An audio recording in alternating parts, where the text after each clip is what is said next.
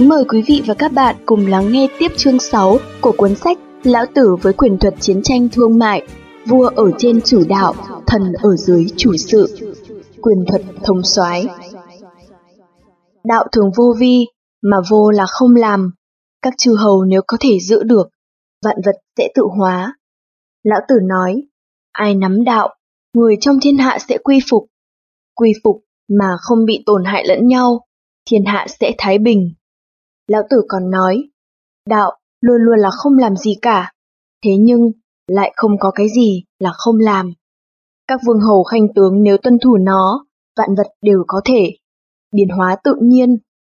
Đạo là từ không, mà mở rộng ra đến như thế, giống như một cái hang sâu trong núi âm u, như thế thì sẽ chất phác hồn hậu, nước trong sạch, như nói năng trầm tĩnh, giống như biển rộng sâu thăm thẳm, là không có dấu tích, phiêu giạt trong thiên nhiên, như không có đường biên giới nào. Là một nhà lãnh đạo xí nghiệp, ứng phó như thế nào trong cái đạo thần bí này của lão tử, để có được nghệ thuật và trí tuệ. một Lấy cái tâm để chế ngự cái xảo. Trong quản tử thuật tâm, nói người có tâm thuật, vô vi mà chế ngự được kẻ xảo, thì mới gọi là vua. Cái ta ở trong thân thể của mình, còn vua là chức vị. Có chức vị của chín cái xảo, chia ra cho các quan. Kẻ có tai có mắt là các quan nghe và nhìn, tâm mà vô quan, phải dụ lấy. Ý nghĩa của những lời nói trên là vua giống như tim của con người, thần tử giống như các khí quan của con người. Tâm vô vi là thông qua các khí quan để phát huy tác dụng. Bản thân tâm không nên can dự vào các tác dụng của khí quan. Các khí quan mới thực hiện được chức trách, hoàn thành được chức năng của mình. Người kế tục sự nghiệp của lão tử là Trang Tử nói, ở trên phải vô vi dùng thiên hạ, ở dưới hữu vi là thiên hạ dùng, cái đó là đạo. Nói như thế cũng là vấn đề dùng cái tâm để khống chế cách xảo.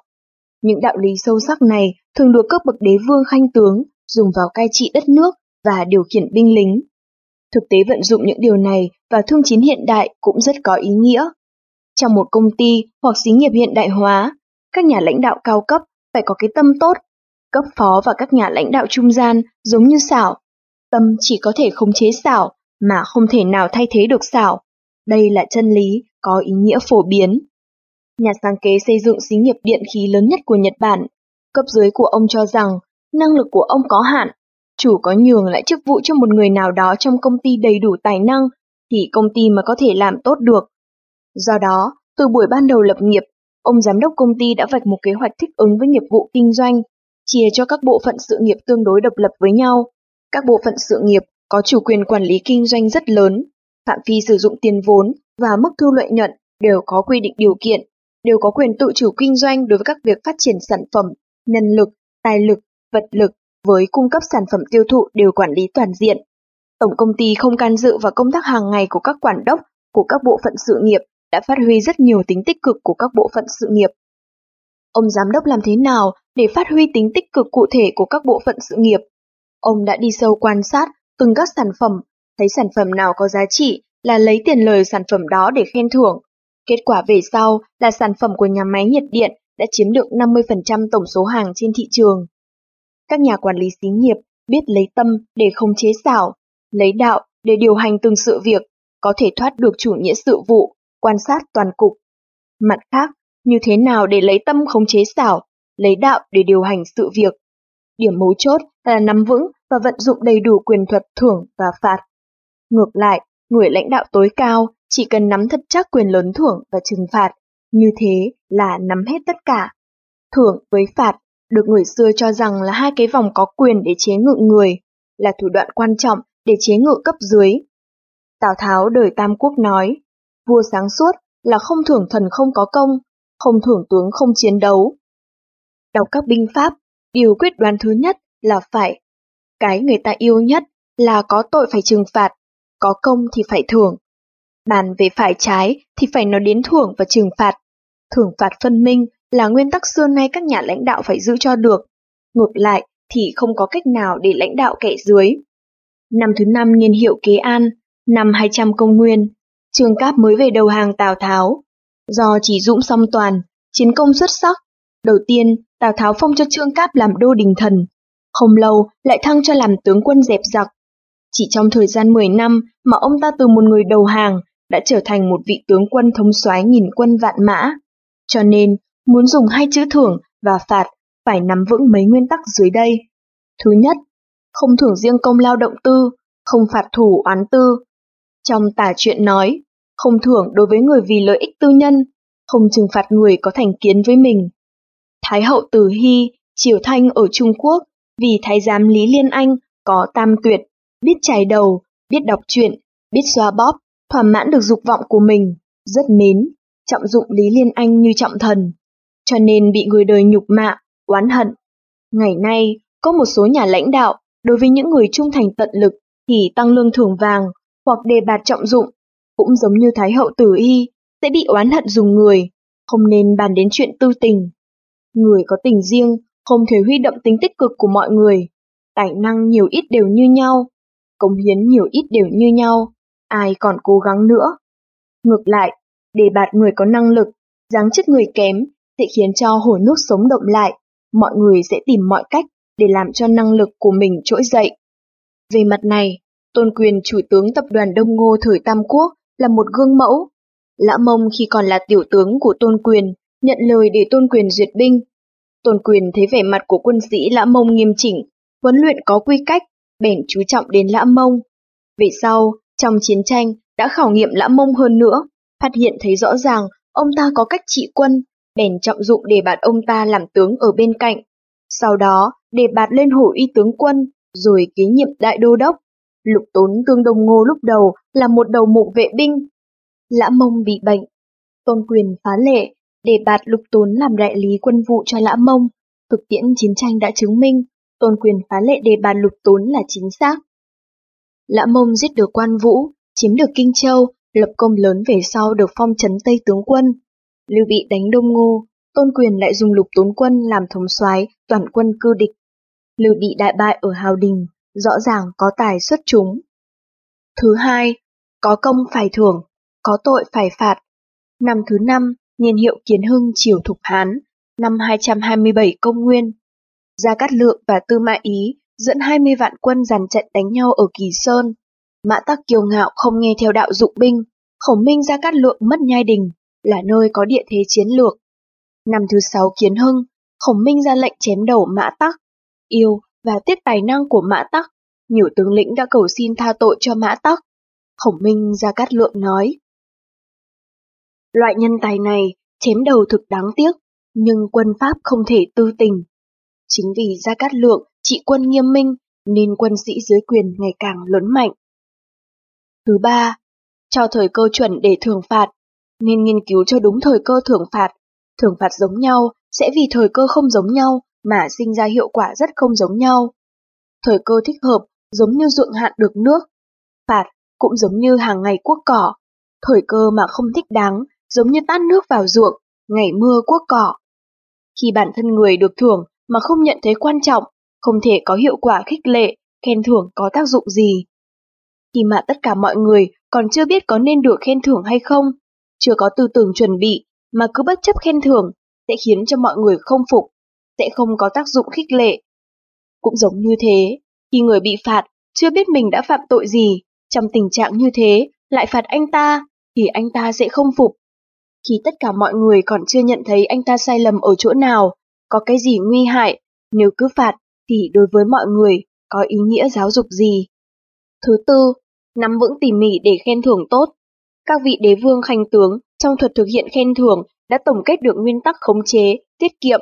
Họ cho rằng tài lực của nhà nước rất có hạn, quá sớm hoặc dễ dàng khen thưởng khiến cho các quan đạt được và tiếp cận với mức độ này sẽ vô hiệu hóa lợi khí trong tay của mình.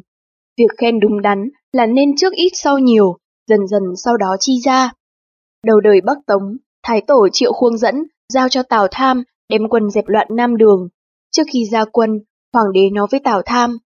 Chờ khi Khanh thắng trận trở về, sẽ bố trí đảm nhiệm chức vụ khu mật sứ như Tổng tư lệnh quân đội ngày nay. Chờ khi Tào Tham thắng trận trở về, Triệu Khung dẫn không phong ngay ông là khu mật sứ, mà ban cho ông ta rất nhiều vàng bạc. Vì Bắc Hán chưa được bình định, sao lại có thể phong cho Tào Tham một chức quan to đến như thế? Sớm biết được như thế, nên ngay ban đầu Thái Tổ đã không phong ngay chức tước cho Tào Tham, nhưng thưởng cũng có tiết kiệm, hạn chế. Nguyên tước này không tính toán chu đáo, nếu không hạn chế sẽ khó thưởng, mà quá hạn chế thì sự khen thưởng không có sức thu hút lớn. Thứ năm, vận dụng thủ đoạn hoặc các phương pháp khen thưởng thích đáng. Khen thưởng không thể lúc nào cũng cùng một loạt như nhau, chỉ cần phương pháp thích đáng, cứ thế mà làm thì khen thưởng mới có tác dụng. Năm 23 niên hiệu Kiên An, 217 công nguyên, tôn quyền chủ tướng Đông Ngô lệnh cho Chu Thái đem quân giữ Nhu Tu. Làm thế nào thưởng cho Chu Thái để ông ta tận tâm tận lực có hiệu quả? Tôn quyền được biết Giang Đông có hai tướng thuộc danh gia vọng tộc là Chu Nhiên, Tử Thịnh. Hai vị tướng này không phục Chu Thái, bèn mượn cớ đi thị sát đến Nhu Tu, mở tiệc đại các tướng. Giữa chiếu rượu, Tôn Quyền chờ cho mọi người ngà ngà say, bảo Chu Thái cởi áo ra để xem các vết thương. Tôn Quyền chỉ các vết thương hỏi Chu Thái, Chu Thái trả lời, đây là các vết thương qua nhiều lần chiến đấu còn lưu lại. Cuối cùng, Tôn Quyền kéo Chu Thái lại gần mình, còn lưu lại mấy giọt nước mắt. Tôn Quyền nói, ông khi ra trận dũng mãnh như hổ báo, không tiếc thân mình. Ta làm sao mà không đối đãi với ông giống như người anh em, giao cho ông trách nhiệm nặng nề.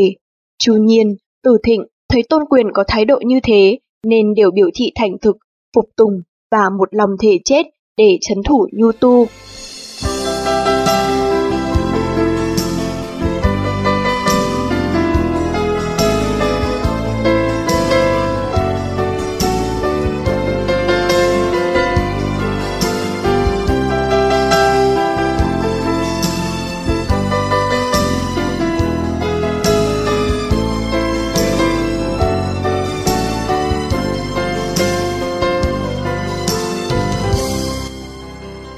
Vua có vốn này, thần thao túng đến cùng. Chúng ta có thể dùng một cây cao để ví dụ đạo quân thần. Thần là cành và lá của cây. Cây đại thụ có cành rậm rạp, xanh biếc bao trùm, để mọi người có thể tăng thêm dâm mát, tăng thêm cảnh đẹp cho thiên nhiên. Cây đã bị nhiều cành lá che khuất, như thế làm cho mọi người thấy cành lá mà không thấy gốc. Nhưng thực tế, cành lá phải dựa vào gốc mà tồn tại. Dễ sâu thì lá mới rậm rạp được, nước nguồn xa mới chảy thành dòng dài. Các nhà lãnh đạo xí nghiệp nên có phẩm chất là gốc rễ. Thần bất hại trong tác phẩm Tập sách cần cho cai trị đã nói rất rõ đạo lý này. Quân tử biểu thị với thiên hạ vô vi. Ông vua sáng như thân thể, thần như tay chân, quân dài hiệu, thần hưởng ứng. Quân xây dựng cái gốc, thần thao túng đến cuối cùng. Quân lấy cai trị là cần, thần việc gì cũng rõ. Quân sử dụng cán cân, thần làm việc là thường. Ý là khuyên chúng ta cảnh giác. Là một người chủ xí nghiệp, chủ yếu là nắm và quản sự vụ chủ yếu, nắm vững phương hướng phát triển xí nghiệp mà không thể mọi sự việc không tỉ mỉ, tự mình phải quyết định. Sau khi Lưu Bang đánh bại hạng vũ, mở tiệc lớn đãi quân thần, giữa chiếu tiệc, hỏi Tại sao chúng ta đánh bại được hạng vũ và chiếm được thiên hạ?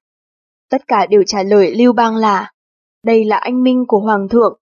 Lưu Bang sau khi nghe, nói các khanh chỉ biết một mà không biết hai, vận tài phải nắm vững, quyết định chiến lược, ta không như Trương Lương, cai trị đất nước, điều vận lương thảo, ta không như Tiêu Hà, thống lĩnh đại quân, đã đánh là thắng, tiến công là được, ta không như Hàn Tín, ta có thể phóng tay tín nhiệm dùng họ, cho nên được thiên hạ. Hạng Vũ có Phạm Tăng, rất có khả năng làm việc, nhưng Hạng Vũ không tín nhiệm Phạm Tăng, cho nên mất thiên hạ. Điều này là điển hình của điều sử dụng kỳ diệu, vua xây dựng gốc, thần thao túng cho đến cuối. Từ cổ đến nay, nhiều nhà lãnh đạo xuất sắc đều nắm chặt quyền lớn, còn quyền nhỏ phân tán. Dùng một câu nói thông tục là Cần quản thì quản, không nên quản thì nhường lại cho người khác quản. Có một lần, Hán cao tổ Lưu Bang hỏi thừa tướng Trần Bình, năm nay cả nước xử bao nhiêu vụ án, thu được bao nhiêu lương thực? Trần Bình trả lời, những việc này chỉ có thể hỏi ngành chủ quản. Thừa tướng chỉ chủ quản các quần thần, không quản những việc này. Hoàng đế mà hỏi như vậy, có thể không sáng suốt, không có năng lực và không biết một chút nào quyền lực tập trung, phân tán, cũng có khả năng cố ý thử xem thừa tướng có hiểu được phân quyền hay không. Trần Bình đã hiểu mình nên làm thế nào để tập trung quyền lực, không nên can dự quá nhiều công việc đã phân công cho cấp dưới. Người lãnh đạo Nếu như không xem xét tỉ mỉ công việc, chỉ chú ý cái lớn, không những chỉ làm cho bản thân mệt mỏi, mà còn có thể không thu được hiệu quả tốt. Có nhiều câu chuyện thời cổ Trung Hoa đã nói lên điều này. Thời Xuân Thu, tướng quốc nước Trung Sơn là Nhạc Trì, phụng mệnh nhà vua, đưa 100 cỗ xe ngựa sang đi xứ nước Triệu. Ông ta chọn trong đám môn khách một người làm đội trưởng, dẫn cả đội lên đường, nhưng chưa giao cho người này quyền gì, mọi việc đều do tự mình sắp xếp. Kết quả, đi được nửa đường, đã xảy ra chuyện trong quân nhiều việc loạn. Nhạc trì trách người môn khách đó, nói, để ông dẫn đội đi, sao nửa đường có nhiều chuyện loạn thế? Người môn khách đó nói, tôi đương nhiên là đội trưởng dẫn đội đi, nên có chức có quyền, căn cứ biểu hiện của mọi người sẽ thực thi trừng phạt và khen thưởng họ, như thế mới quản lý tốt đội ngũ. Tướng quốc chẳng cho tôi quyền gì, tôi làm thế nào mà quản lý họ được? Lúc này nhạc trì mới biết quyền hành của mình đã hoàn toàn không làm tốt nhiệm vụ này. Cuối cùng đã phân quyền cho đội trưởng. Người lãnh đạo tuy nên học tập ra cát lượng để tâm thâm nhập vào cơ sở hạ tầng, vận dụng tài năng sâu sắc, cũng từ đó rút ra một số bài học. Việc gì cũng ôm vào mình, không những suốt ngày bận rộn, mà có thể làm tổn thương đến lòng nhiệt tình của thuộc hạ. Chúng ta ít nhiều đều có lúc vô dụng, phải làm cho cá nhân thuộc hạ tốt. Người dưới quyền với loại tư tưởng chỉ đạo ôm hết quyền sẽ tiêu cực bị động. Có một số việc vốn có thể làm tốt, cũng vì thế không tích cực, không chủ động làm cho tốt. Một trong những công ty nước giải khát lớn nhất là công ty Coca-Cola. Thập kỷ 70 đến nay luôn bị tấn công của công ty Baisu Cola, rơi vào hoàn cảnh vô cùng khó khăn, nhưng sau khi có chủ tịch hội đồng quản trị thì tình hình đã thay đổi nhiều. Ông cho rằng một công ty chỉ dựa vào giám đốc, chỉ có năng lực của ông ta thì không thể làm được việc gì cả, mà nên có các quản đốc các bộ phận, cụ thể phải chấp hành các quyết sách. Do đó, bước cải cách thứ nhất của ông là tổ chức một tập thể lãnh đạo tài năng và làm việc hết khả năng. Ông đã thay đổi hơn 10 nhân viên quản lý không có lợi cho hoạt động kinh doanh, điều động các giám đốc trẻ có năng lực về tổng bộ công ty trở thành thành viên lãnh đạo hạt nhân trung tâm. Khi đề bạt thành viên lãnh đạo còn cần chú trọng nghiệp vụ ở nước ngoài, ngày càng mở rộng của công ty Coca-Cola, làm cho các thành viên lãnh đạo có nghiệp vụ quốc tế. Trong công ty của mình, giám đốc chỉ là nắm vững phương hướng của công ty. Do đó, ông luôn chú ý đến yêu cầu nghiêm khắc đối với các thành viên lãnh đạo, đòi hỏi hợp tác thật tốt, không cho phép rời bỏ trách nhiệm, phạm sai lầm.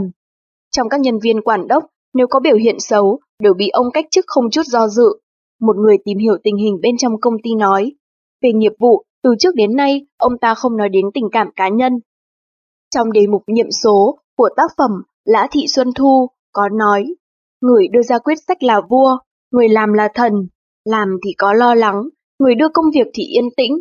Ý nghĩa là, quân làm chủ trên căn bản chỉ nắm sự vụ, thần ở dưới mới làm các loại sự vụ, người nắm căn bản là thanh tĩnh vô vi, chỉ có người làm sự vụ thì suốt ngày mới bận rộn. Tổng thống Mỹ Reagan còn nói, để những người xuất sắc nhất công tác bên cạnh anh, giao cho họ quyền lực, chỉ cần chính sách mà anh định ra được chấp hành, thì không cần can thiệp vào làm gì.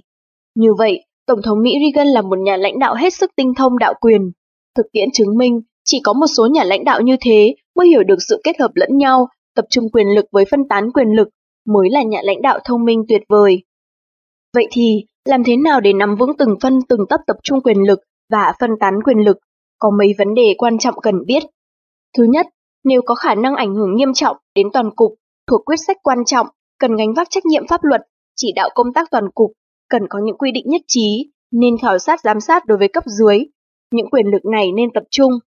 Thứ hai, nếu là quyền ở phạm vi cấp dưới bình thường, nói chung, thứ yếu, cục bộ, nên giao cho cấp dưới.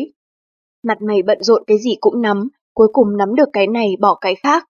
Chỉ có quen sử dụng lãnh đạo, quen thuật phân quyền mới có thời gian và tinh lực để nghĩ đến toàn cục, nắm việc lớn mới có thể sáng tạo được thành tích sự nghiệp tốt nhất. Đương nhiên, làm thế nào để giao quyền cũng cần nghiên cứu, phải căn cứ vào đức tính và tài năng của cấp dưới mới giao quyền, không nên giao những quyền nhỏ nhặt, phải xác định rõ phạm vi có hạn chế để giao quyền, không nên giao trách nhiệm mà cuối cùng trách nhiệm vẫn là của anh, nên tùy từng việc, tùy từng lúc mà giao quyền, không thể giao quyền vượt cấp. 3. Mưu của những người có trí tuệ, giận những kẻ dũng, nói của người làm. Câu nói trên là một câu danh ngôn trong mục phân chức thuộc tác phẩm Lã Thị Xuân Thu. Nói như vậy là phải lợi dụng đầy đủ sở trường của mỗi cá nhân. Điều này trong cạnh tranh thương nghiệp hiện đại cũng cực kỳ quan trọng. Có một câu chuyện xưa, so sánh bản lĩnh của cái chùy, cái búa, cái cưa là nói sở trường của các công cụ khác nhau. Con người cũng như thế, đều có các sở trường. Một vị thủ tướng Nhật Bản có tài, được thế giới công nhận, sau khi về hưu đã làm tổng giám đốc một công ty, kịp thời thể hiện mưu lược, thích đáng với sở trường. Ông ta đã giải thích cái đạo của mình. Làm giám đốc cũng tốt, bộ trưởng cho đến trưởng ngành, trưởng khoa cũng tốt. Nhiệm vụ quan trọng nhất là phải tạo thành môi trường để cấp dưới có thể phát huy đầy đủ sở trường của mình. Do đó, sau khi ông tiếp thu công ty kinh doanh, trong nội bộ công ty đã tiến hành luân chuyển nhân tài và điều chỉnh lớn. Ai nhận thấy được tự mình ở chức vụ nào có thể phát huy nhất tài năng của mình đều có thể tự nguyện nhận lấy. Cộng thêm những quyết định tham khảo của công ty để nhân tài có thể chuyển đổi thích ứng với sở trường của mình. Lấy một ví dụ khác, một nhà máy có một nữ công nhân hơn 40 tuổi, tên gọi là Khúc Đại Gia, ăn mặc trang điểm rất hợp thời trang. Tuy có người gọi cô ta là khoe đẹp, nhưng ông giám đốc nhà máy lại thấy được sở trường của cô ta, đã điều động cô ta từ xưởng máy lên công tác tại văn phòng, cho cô ta phụ trách một đội biểu diễn thời trang có 19 người tham gia. Khúc đại gia dẫn đội biểu diễn này, trong thời gian không lâu đã biểu diễn gần 50 lần, người xem gần 2 vạn lượt người, đã có tác dụng rất lớn để tuyên truyền cho sản phẩm của nhà máy. Tiếp theo đó, ông giám đốc lại đề bạt cô ta làm trưởng phòng quảng cáo. Không lâu, lại bổ nhiệm cô ta làm giám đốc công ty quảng cáo, phát huy nhiều sở trường của cô ta. Nói chung, người lãnh đạo sẽ gặp phải 7 loại cấp dưới, loại tiểu thủ, loại trung thành chính trực, loại theo đạo trung dung, loại tiêu cực bị động, loại chỉ biết có lợi, loại sinh sự làm loạn, loại ly gián. Một người lãnh đạo thạo quyền biến phải căn cứ vào tính chất các công tác khác nhau của cấp dưới, cương vị của họ, cùng với đặc điểm tố chất của bản thân họ, thực thi các phương pháp lãnh đạo khác nhau, làm cho hình thức vận dụng quyền lực có nhiều thay đổi. Ở Hàn Quốc, có một câu chuyện tuyển dụng người thừa kế rất nhẫn nại. Để tìm người thừa kế, ông Lý Thừa Chiết, một nhà lãnh đạo kinh doanh, đã rất sớm bắt đầu khảo sát đối với mấy người con trai của ông. Phương pháp là để họ chọn các phương pháp đi tìm xí nghiệp khác nhau để thừa kế kinh doanh. Bắt đầu, ông để cho người con trai thường chọn mấy xí nghiệp kinh doanh. Chưa được 6 tháng, người con trai trưởng này đã làm cho xí nghiệp hỗn loạn, nguy hại đến tập đoàn. Người con trai trưởng cảm thấy mình không thể làm được việc, từ bỏ quyền lực thừa kế của mình. Theo gương của đại ca, người con thứ hai chủ động đề xuất chọn một công ty mà anh ta hứng thú. Người con thứ ba đã học Đại học Nông nghiệp ở Washington, là một trường đại học chuyên nghề quản lý kinh doanh. Để bồi dưỡng năng lực kinh doanh của người con trai thứ ba, ông Lý Thừa Chiết để cho anh ta tham dự vào kinh doanh tuyến thứ nhất. Qua một thời gian dài thử thách, mới xác lập được vị trí người thừa kế là người con trai thứ ba. Sau khi người con trai thứ ba làm chủ tịch hội đồng quản trị, tập đoàn Tam Tinh, một tập đoàn kinh doanh lớn của nhà họ Lý, anh ta đã thể hiện đầy đủ tài hoa, mở rộng sự nghiệp của tập đoàn này. Thời kỳ ông bố Lý Thừa Chiết đảm nhiệm chủ tịch hội đồng quản trị chỉ có 32 xí nghiệp, thế mà đến năm 1987 đã mở rộng đến 42 xí nghiệp. Tuyển chọn chính xác người thừa kế khiến cho xí nghiệp của tập đoàn Tam Trinh phát triển mạnh mẽ.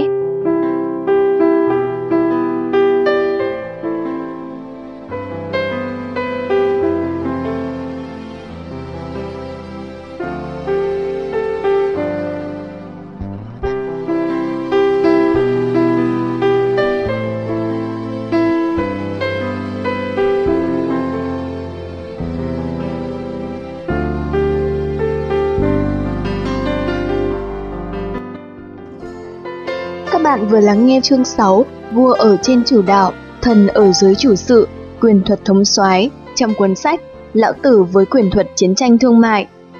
Để hiểu thêm, sau đây mời quý vị và các bạn cùng đến với chương 7 của cuốn sách Lão Tử với quyền thuật chiến tranh thương mại, lấy trí, trị ngu, thuật trị của thánh nhân, quyền thuật tổ chức. Trong học thuyết của Lão Tử, đạo là vô cùng rộng, nó có thể không mà không lại có thể được, Vạn vật dựa vào nó để sinh tồn, nó không chối từ. Công nghiệp thành tựu, mọi việc hoàn thành, nó không vượt qua công sức của mình. Đạo khuyên vạn vật, không làm chủ, nó mãi mãi không có lòng ham muốn gì, có thể nói là tinh vi. Vạn vật đều quy về nó, không biết ai là chủ, nó mãi mãi không có tên, có thể nói nó rất lớn. Do đó, thánh nhân sở dĩ có thể đạt được đến danh giới của to lớn là do họ không tự cho mình là lớn. Một, phản lại vô tư, trở thành tư. Trong sách lão tử có nói, trời rộng đất có từ lâu, trời đất có thể sở dĩ dài và lâu, không phải tự mình sinh ra, cho nên có thể sống lâu. Lấy thánh nhân, thân sau này là từ thân trước, thân ở bên ngoài mà tồn tại thân. Không lấy cái đó làm không tư tà, cho nên có thể thành cái tư.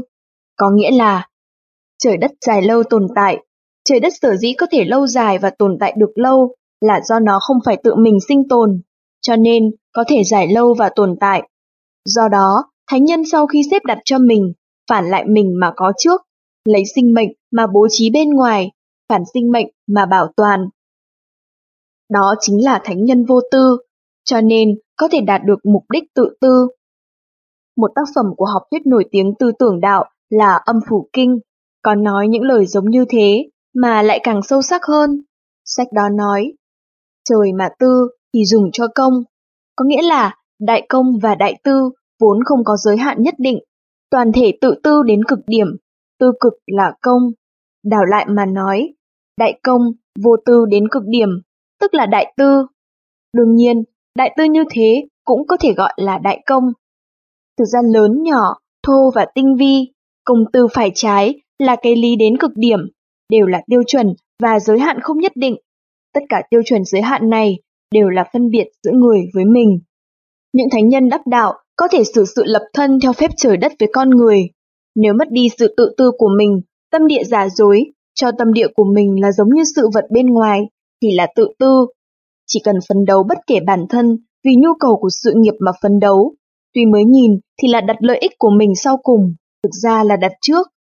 Từ thời xưa, đã có vì việc bên ngoài mà quên thân mình, không chú ý gì đến mình. Thật ra chỉ là đem thân mình để tồn tại. Những chữ tư và đại tư này có thể nói là những từ tương phản, mập mờ, không làm rõ những quan niệm chân chính vì công vô tư.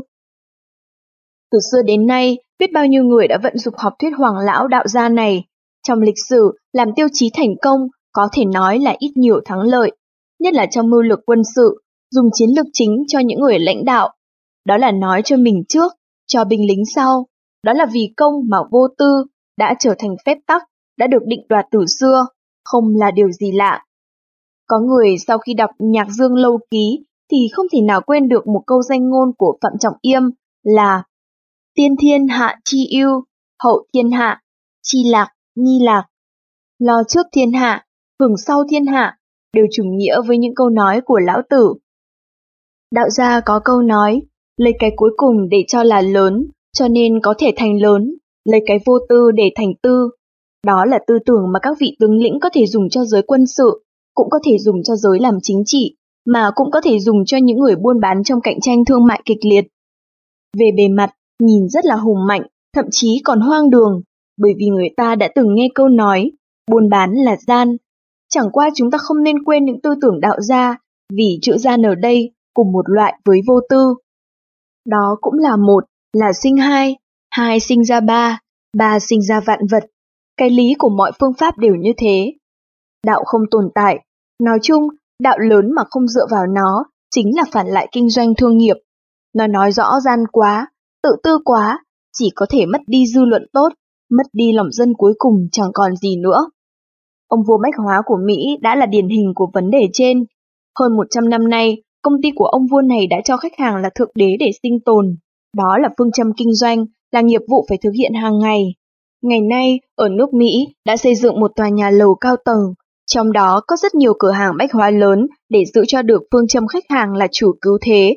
Vấn đề số 1 là khách hàng nào cần chúng ta nhất. Ngày nay tổng số nhân khẩu của nước Mỹ chiếm trên một nửa là nông dân. Hầu hết họ mua hàng đều đến các cửa hàng nhỏ nông thôn địa phương. Những cửa hàng này hiệu suất thấp, giá cả lại cao, ít hàng, nông dân đều đến thành thị mua các loại hàng trong cửa hàng buôn lớn, nhưng đều không thực hiện được. Ông chủ cửa hàng bách hóa mà được gọi là đại vương bách hóa nghĩ rằng nếu lợi dụng được các mạng lưới kinh doanh như kinh doanh co bưu điện, mở rộng các tuyến đường sắt tản ra khắp nơi trên khắp nước Mỹ, thì nông dân có thể tiêu thụ được các loại hàng hóa thường dùng, khẳng định được mọi người hoan nghênh. Năm 1888, mục lực hàng hóa chỉ có một loại đồng hồ, thế mà đến năm 1984 đã mở rộng phạm vi kinh doanh có đến 509 mặt hàng. Những loại hàng này đều rẻ tiền nhất thế giới. Thích ứng theo nhu cầu của khách hàng mà thay đổi, đây là thể hiện phương châm khách hàng là chúa cứu thế của công ty. Đầu thập kỷ 20 của thế kỷ 20, có một vị tướng về hưu gia nhập một công ty kinh doanh.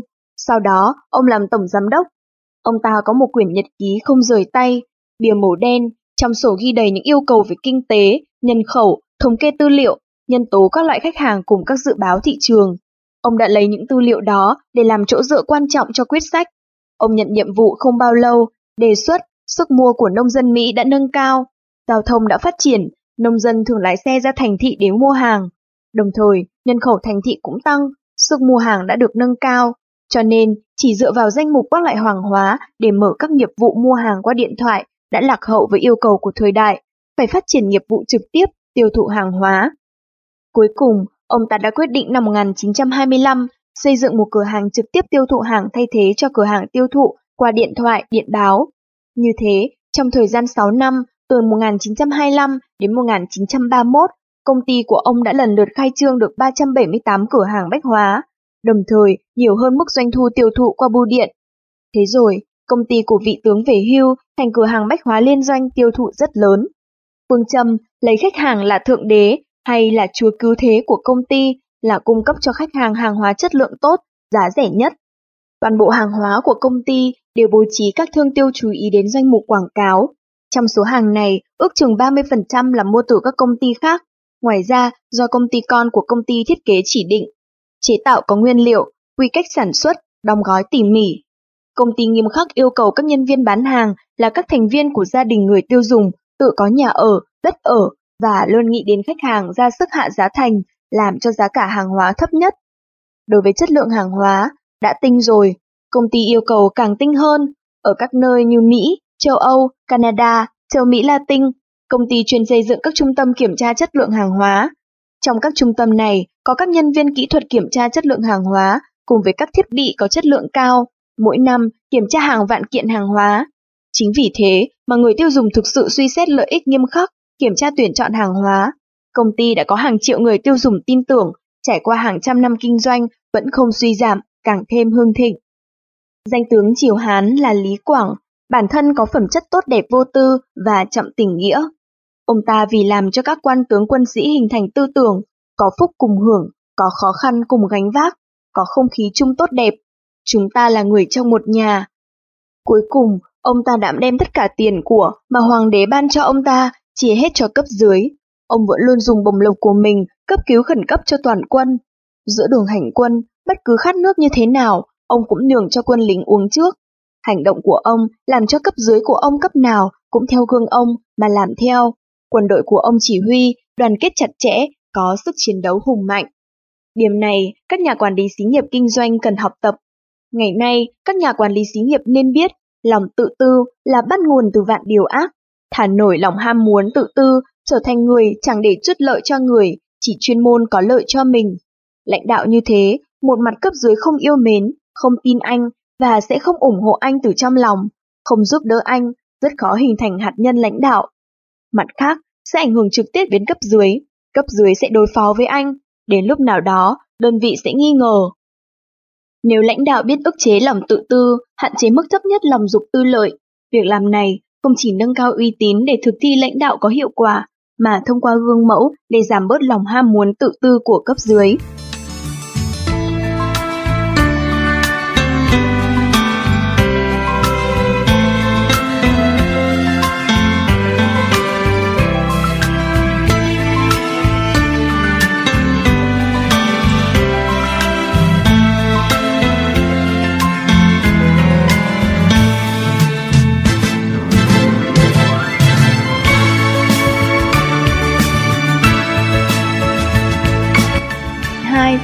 Phá giặc trong núi dễ, phá giặc trong tâm khó.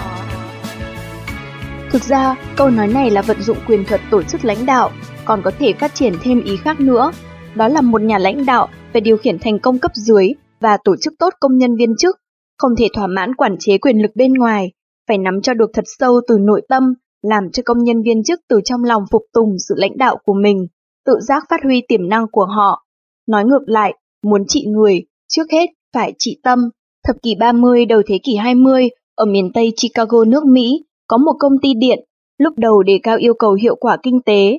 Trong nhà máy đã tiến hành thực nghiệm nghiên cứu, quan hệ giao lưu với mọi người đi đến kết luận như thế này. Công nhân không phải là người chỉ đơn thuần làm kinh tế, dựa vào tiền lương để huy động tính tích cực của họ, mà còn là người xã hội đòi hỏi tự tôn và hữu nghị.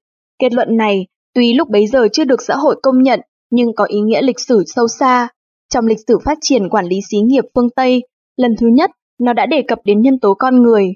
Về sau, câu nói này ngày càng được nhiều chủ xí nghiệp tiếp thu dần dần đi vào thực tiễn, đồng thời được xem trọng đề cao thành lý luận mới nhất của quản lý xí nghiệp ở Mỹ. Có thể khái quát như thế này. Trọng tâm quản lý từng bước từ vật chuyển hướng sang người, đồng thời xem nhân tố của vật là khách thể, nhân tố con người là chủ thể. Cạnh tranh hiện đại, nói đến cùng là cạnh tranh nhân tài, quản lý cứng tất cả những phát minh. Trong quản lý vô hình, tinh thần xí nghiệp, phong cách của nhà máy quản lý cứng không phù hợp, thậm chí cần đề xướng quản lý giàu tình cảm. Mềm hóa quản lý xí nghiệp, thúc đẩy phương thức tư duy và tác phong lãnh đạo cũng tương ứng biến theo. Không những không cần uy quyền mà ngược lại phải có nhã ý giao quyền cho cấp dưới. Không những chỉ cần có thủ đoạn thả lỏng thoải mái mà còn có khả năng nhẫn nại. Phàm những loại nói trên, trong thương chiến quốc tế gọi là thuật mềm hóa. Thuật này đã thấm vào các mặt quản lý kinh doanh xí nghiệp, đưa lại cho xí nghiệp nhiều phương tiện rất lớn để nâng cao hiệu quả kinh tế, có tác dụng nặng nhẹ. Do đó, một nhà xí nghiệp sáng suốt có trí tuệ đã ý thức được, đơn thuần dựa vào quyền lực để làm việc là biểu hiện lãnh đạo không có năng lực. Bắt đầu chú ý ảnh hưởng của phi quyền lực hóa, phải tăng cường bồi dưỡng mọi mặt, đạo đức, phẩm hạnh, nhân cách, tác phong, yêu cầu đưa đến cho cấp dưới và công nhân viên chức lòng tin và sự cảm phục. Đây là những điều mà khổng tử đã nói. Bản thân là chính, không ra lệnh mà vẫn làm. Có thể nói, tác dụng của người lãnh đạo biểu hiện từ bản thân chiếm được một nửa chức năng lãnh đạo của người ấy. Phương pháp tăng quyền lực, làm hiệu lực sản xuất chỉ có thể gọi là phục tùng bên ngoài, chỉ là ra hình thức phục tùng bị động cấp trên. Sức phục tùng bên trong có thể sinh ra phục tùng tích cực từ nội tâm, tích cực phục tùng với phục tùng bị động, hiệu quả khác nhau nhiều. Rõ ràng, phá giặc trong núi dễ, phá giặc trong lòng khó, đó là đạo lý. Công ty hữu hạn quốc tế điện tử ở Hồng Kông có một vị giám đốc tự đặt tông chỉ cho xí nghiệp của mình. Muốn hiểu được người làm việc thì tự mình phải đi làm việc đó. Có một số người không chịu tìm hiểu ý này, ông giải thích. Công việc của tôi chỉ là nắm phương hướng, khi công nhân viên chức của tôi đã đạt được mục đích của tôi, còn như họ hành động như thế nào, tôi cần tín nhiệm và tôn trọng họ, không thể chen ngang can dự vào. Rõ ràng, ảnh hưởng phi quyền lực hóa mục đích khiến công chức công nhân cùng có ý nghĩ của mình, cùng làm việc, con người đều có lòng tự tôn. Phương pháp tốt nhất là để cho cấp dưới tôn trọng và tín nhiệm. Kinh nghiệm chủ yếu của công ty hữu hạn điện tử Hồng Kông cũng là ở đây. Được người khác tôn trọng là kinh nghiệm phổ biến, là nguyện vọng phổ biến, khiến lòng muốn được tôn trọng, được thỏa mãn. Được người khác tôn trọng thì có gì sung sướng bằng, càng được tôn trọng, càng được khoái cảm. Khoái cảm được truyền xuống cấp dưới sẽ có hiệu lực và họ sẽ làm việc với ý thức tự giác tự nguyện. Đây là quá trình hoạt động tâm lý bình thường của con người. Cảm giác do được tín nhiệm sinh ra là một loại trạng thái tâm lý giống như được tôn trọng. Tín nhiệm của người lãnh đạo có thể giải trừ có hiệu quả lo lắng người được tín nhiệm. Cảm giác đó với sự cố gắng của mình, cả tinh thần lẫn vật chất đều có thu hoạch. Như thế, họ không những sẽ toàn lực hoàn thành nhiệm vụ mà sẽ phát huy ở mức độ lớn nhất trí tuệ của mình, càng có nhiều công hiến.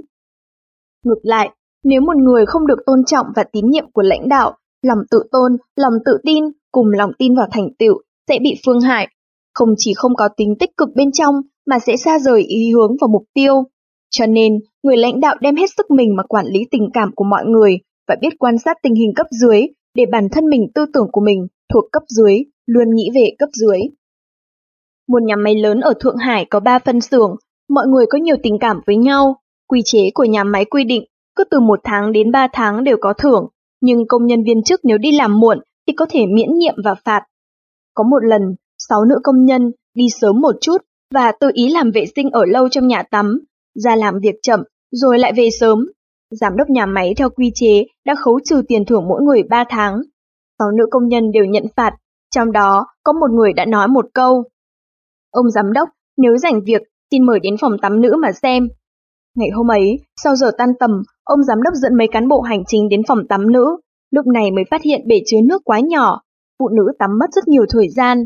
Giám đốc cảm thấy mình còn chưa sát với tình hình thực tế, lập tức bỏ lệnh phạt đối với mấy cô công nhân nói trên. Đồng thời, nhà máy đã bỏ ra mười mấy triệu đồng nhanh chóng xây dựng nhà tắm mới cho các nữ công nhân. Về sau, toàn nhà máy không những không có một người nào dám đi chậm và dám về sớm, mọi người đều ra sức làm việc, chủ động gánh vác công việc cho nhà máy. Và cứ như thế, làm cho toàn nhà máy đặt giá trị sản lượng cao, tiền lời ngày càng tăng, hiệu quả kinh tế không ngừng nâng cao. Nói tóm lại, mềm hóa có uy lực vô cùng to lớn, sử dụng tốt sẽ đem đến cho xí nghiệp cảnh tượng phấn khởi phồn vinh. Nhưng quản lý mềm lấy quản lý cứng làm cơ sở, đồng thời không phải tất cả các đơn vị hoặc xí nghiệp đều có thể tự nhiên mà vận dụng, không những khó thu được kết quả mà còn phản lại. Cho nên, đối với vận dụng thuật này, các xí nghiệp phải xuất phát từ thực tế. Một số nhà nghiên cứu khoa học quản lý của Trung Quốc đã nói, xuất phát từ thực tế, Trung Quốc còn phải ở giai đoạn quản lý khoa học. Quản lý hiện đại phải lấy quản lý khoa học nghiêm khắc làm cơ sở, sau đó mới có thể huy động được tính tích cực và tính quan trọng của mọi người.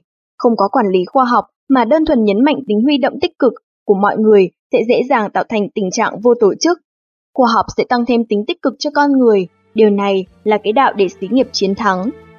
Đoạn lý luận này cũng thích ứng với các xí nghiệp phát triển, nhưng nhìn vào xu thế phát triển, nếu đồng thời thực hiện quản lý cứng có mức độ thích hợp thì mềm là có nhiều lợi ích.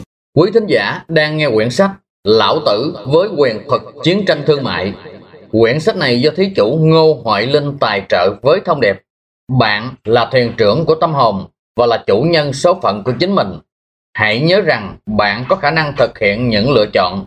Hãy chọn cuộc sống, hãy chọn sức khỏe, hãy chọn hạnh phúc.